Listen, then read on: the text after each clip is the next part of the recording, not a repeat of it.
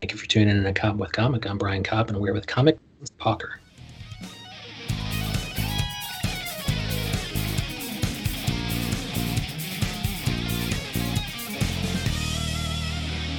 Lance Pauker, how the hell are you? I'm great. I'm Good, man. hap- I'm happy to be here. Good, yeah. It's Um, so so nice for you to join me and let me know where you know let everybody know where you, they can see you do comedy online during the quarantine.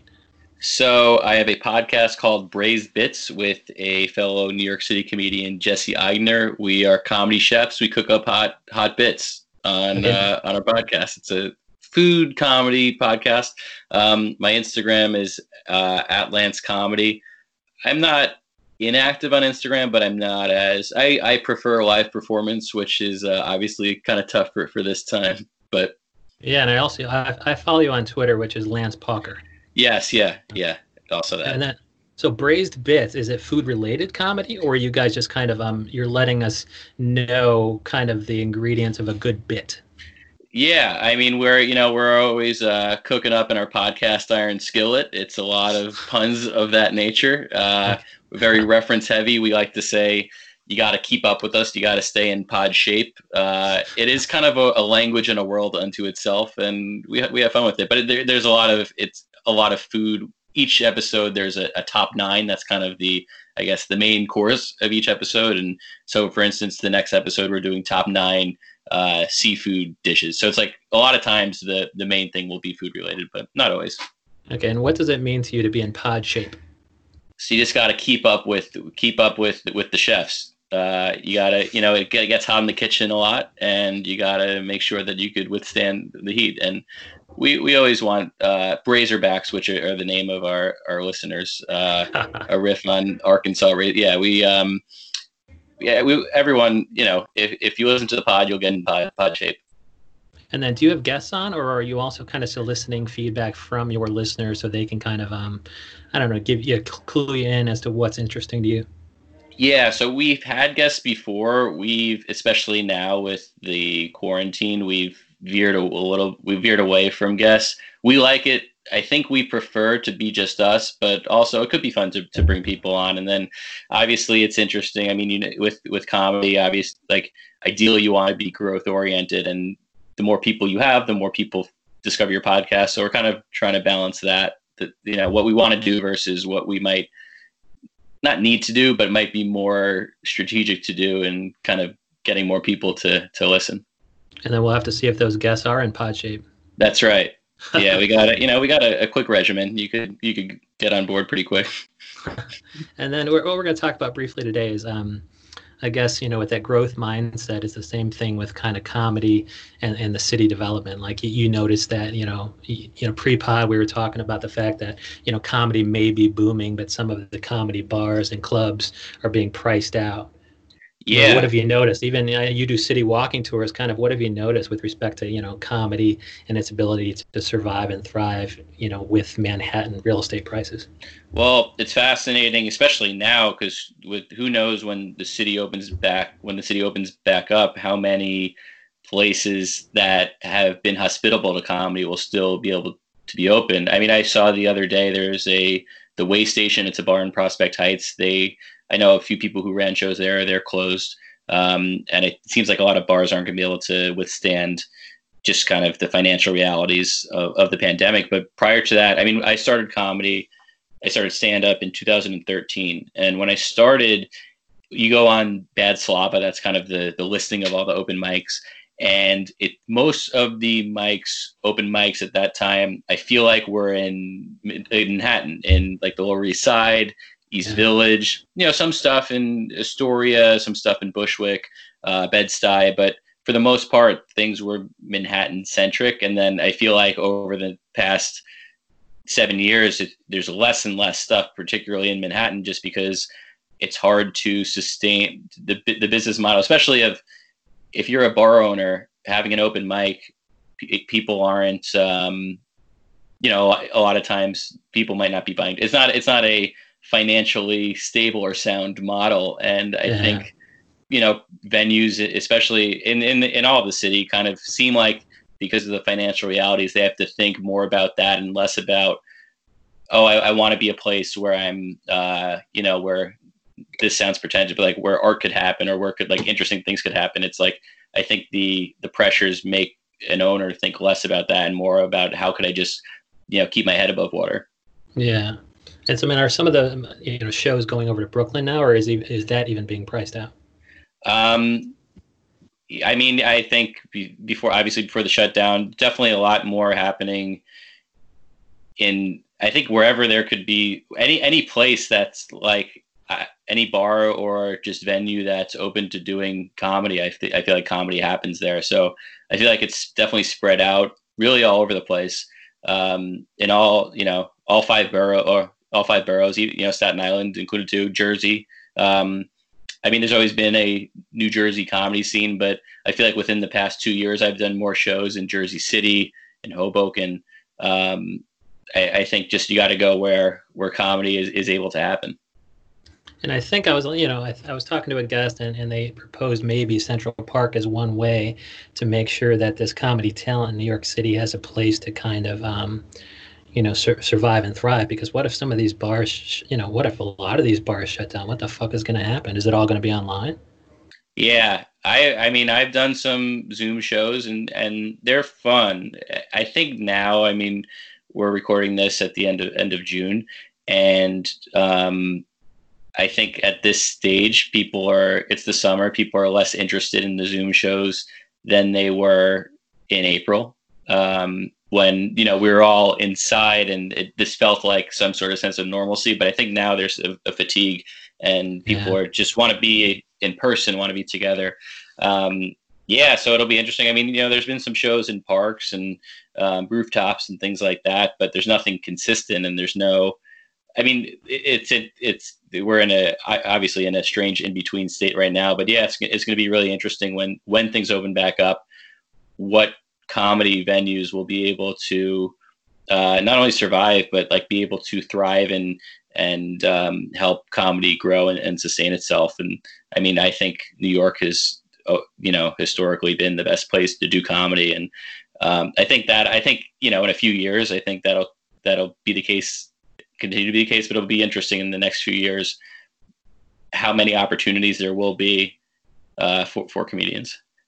Yeah, I hope. I know Badslava, like you said, it lists open mics and open mics and things, but you would think that there's an opportunity there to make sure he's listing, or he or she or, or they are, are listing these kind of backyard and, and park and, and rooftop shows.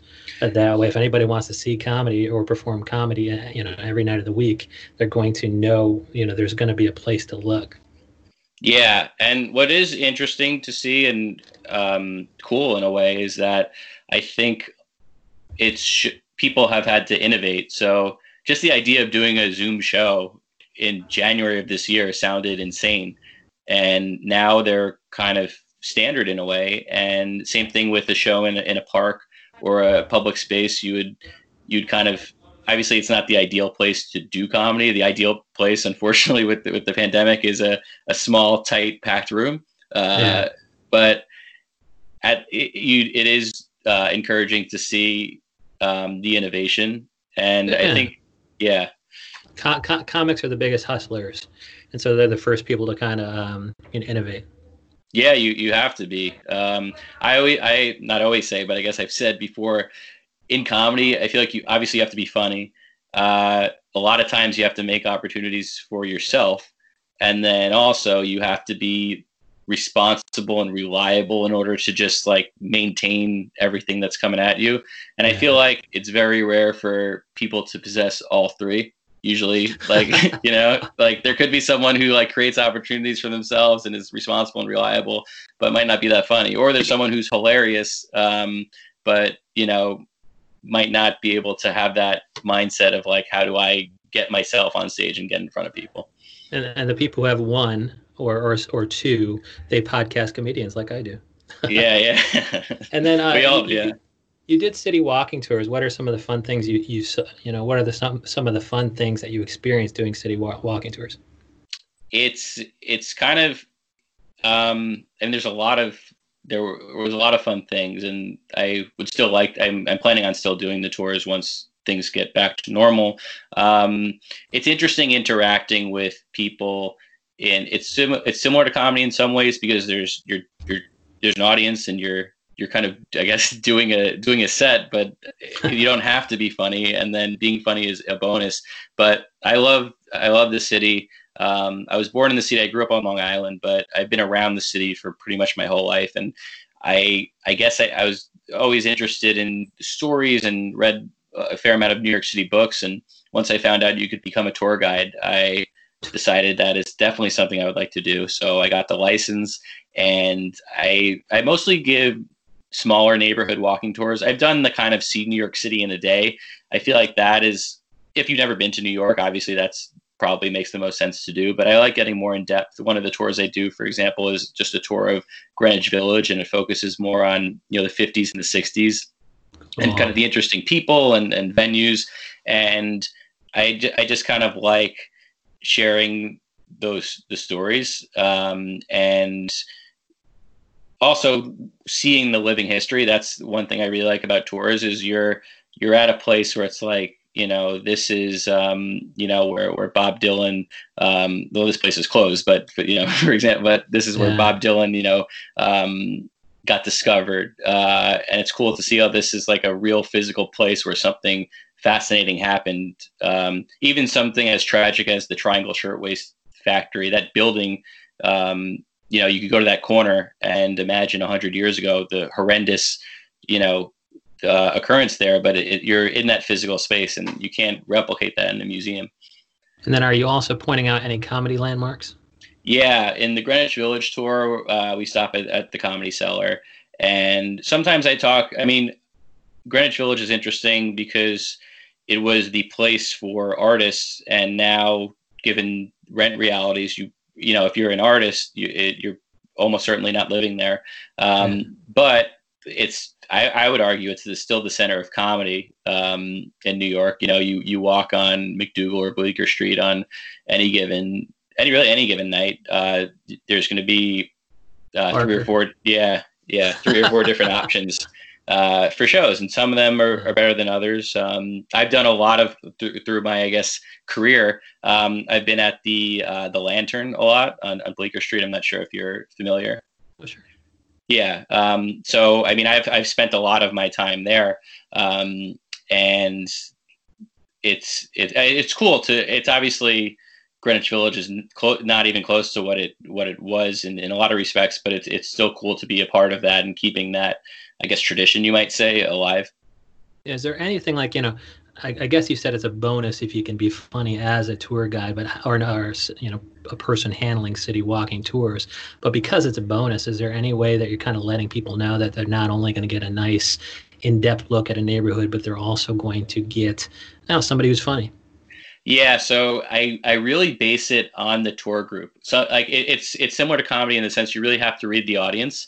And. With tours, I'm I'm delivering the same information, but I might, um, you know, especially with with the tours I do, some people do have more of a i guess institutional knowledge of the things i'm talking about and then some people have no idea. So um, I, try, try to balance that but in terms of, of uh, like being funny so usually i will uh, i guess reveal that, that i do stand up um, not always but I, I, usually end up doing it uh, and then i have like built-in jokes uh, for most most of the tours um, so that that always lightens things up also so is there anything that you kind of observed during your city walking tours that you brought on stage? Like any any funny stories? Anybody in the group faint or something like that? I haven't I haven't done anything about the tours on stage, although I think I'm gonna do something now like what tours are gonna be like yeah. now in the future. Yeah. Uh, when when I you know when comedy happens again, I, I that's gonna be something I try. But yeah, weirdly enough, I I never had. I tried a, di- a bunch of different things, but I never had anything that that stuck. But like now, you're gonna have to be like, this is Central Park. This is where a field hospital was erected during quarantine. Exactly. Yeah. Wow. Yeah. Yeah. You're living history now. You're gonna be like the the authoritative voice now going forward because you lived in New York City during the pandemic. Yeah. But like a lot now, now you would think like you know New York City is turning it around a little bit faster, or at least the numbers are a little bit down, and then you're like, oh, that's good. I'm gonna be able to do some city walking tours. But now we're forbidding people from other hotspots from flying to New York without quarantining first. Yeah, that's the huge problem, and not not only that, but the, the tours I do, they're usually between maybe like seven and fifteen people, um, sometimes even more. But just to have that large of a group on a sidewalk is I it's it's kind of irresponsible. Uh, yeah. You know, creating problems for people and probably creating situations where people won't be social distancing. And I don't. I personally have no interest in giving a tour wearing a mask. Uh, that sounds like a, a nightmare. It sounds like it sounds like a, quite a workout. Uh, yeah, yeah, yeah. it's hard to kind of keep your breath when you're talking like crazy, really yeah, loudly. Exactly. Yeah. And then are you able to kind of handle any question that comes up, up from one of your city walking tours because you can handle hecklers on stage? That definitely helps. Uh, you know, me being able to handle hecklers on stage is definitely up for debate, but uh, but but um, yeah, it it is uh, it is helpful to have that where you're you're kind of prepared for for anything. There's a rule that uh, some I heard somewhere, someone told me for a tour that you should talk about like your knowledge of the of the subject or whatever you're talking about you should only say like 33% of it on the tour. So that when people ask questions you have that latitude to go into things that you didn't already mention. You're holding up some of your jokes for uh you know you, you got the joke saved up in case a heckler comes comes at you. Yeah keeping it in the savings account. So you know i could i could uh keep get that interest. Oh, i love that. And then i mean I think there's some rumblings about you know some you know in-person stand-up things that I've seen, and, and like you said, they're in parks and stuff like that. Uh, when do you think that you're going to get back to your regular old schedule of stand-up? I'm not sure. Um, I guess. Well, it seems like legally, what phase four is when stand-up can happen, right? Uh, like if you're if you're looking at it from that perspective, um, and then I guess places that do comedy will start opening. I think this outdoor situation, like it'll, it's going to be great. It's going to be great because we'll be able to do stand up, but the consistency won't be there because you know if you're doing a stand up in a park, it doesn't. You don't have the capacity to have you know like clubs that have four shows a night. That's not that's not going to be able to happen. Um, I don't think it's going to be back to normal normal for another year at least. But I I feel like looking at it pessimistically is probably the I like to look at things pessimistically because you could only be pleasantly surprised. yeah, absolutely. And if yeah. you're not talking about like any of these city walking tour incidents in your stand up, what are some of the things that you're typically discussing? Like, are you autobiographical, observational? If so, you know, what things are you ridiculing or who's the cast of characters that keep popping up in your autobi- autobiographical set? Yeah, so I think I have a few different chunks, and I think it's going to be oh, ever changing, but um, I, I do I do talk a lot about New York. I don't talk about the tours per se, but I, I talk a lot about New York. Um, I talk about I got married last year, so a lot of stuff. Congratulations! About, nice. Thank you. Uh, you got mar- you got marriage material, but no kid material yet. That's right. Yeah. So I gotta wait. I gotta wait to have kid material. Then I'll actually be funny. You know. And that's but, why you're. That's why you're just ripping off the condom. You're like, I, I need some more material, sweetie. Yeah. Yeah. um, but uh, yeah, so I have like you know chunks about relationship and getting married and all of that, and then I have, and I think I'm getting more just like getting older. Um, stuff about just getting getting older, I think, is really fascinating, and everyone could relate to it in in some way. And, and yeah, then, what are some of the things you're noticing about aging? Without uh, going, without burning material, just kind of what are what are a couple of the topics within the whole aging process that might be ripe for ridicule? I mean, one basic thing is losing hair, which. I have like embraced totally. I, I kind of think it it uh, fits me in a in a weird way. um, some people look pretty solid without it, dude. Yeah, um, I, I think yeah, I actually think I might look better. I mean, I look better than that didn't be you know that weird. It was almost like the virus, right? It's like either be all or nothing. You're like, yeah, why didn't this happen when I was 12? I could have been bald all my life. I would have been slaying yeah. yeah. Yeah, exactly. So, so, and, and, so the whole like hair thing, you find, you know, are you honest in the fact that you uh, feel better, or you know, did it, you know, are you honest with the fact that you think you look better, or are you admitting to any sort of insecurity along the way on the way to enlightenment? I think it's a little bit of both. Um, I think you know perception. Obviously, uh, people the social perception is that it's like something bad. Um, but I, you know, when I, I, I feel like there's all these, you know, there's like all these different supplements that you could take and things like that. I didn't really do any of it. Like initially, I was like, oh, I should do that, and then pretty quickly, I was like, you just got to let nature take its course and be comfortable with who you are. So that's like yeah. where I'm. That's where I'm trying to go with it. I think. Yeah, it might might not work anyway. Yeah, exactly. And you're just wasting money for something yeah. that is like holding on to something. One bit. I actually haven't done this, but it, I feel like it's like. Uh, it's like you're you're building a you're, if your body wants to build the championship culture if someone doesn't want to be there you gotta you gotta cut them loose. I love that. And yeah. what are some of the things you're noticing about new york that kind of made its way into your act. Uh, i had this bit about um, just like how new york it's the highest of highs and the lowest of lows. And like you could go from being feeling on top of the world to to not in two seconds. I have this one bit where I just talk about being at a rooftop bar and everything's great, and then you buy a drink and they tell you that it's thirty-seven dollars. and then so. I really think that you're going to be able to add some good A material to that bit because the pandemic really brought New York pretty low. Exactly. Yeah. yeah. I love yeah. it. I mean, that pandemic is good for your material, Lance Pauker. It it is good, but it is bad for being able to do the material.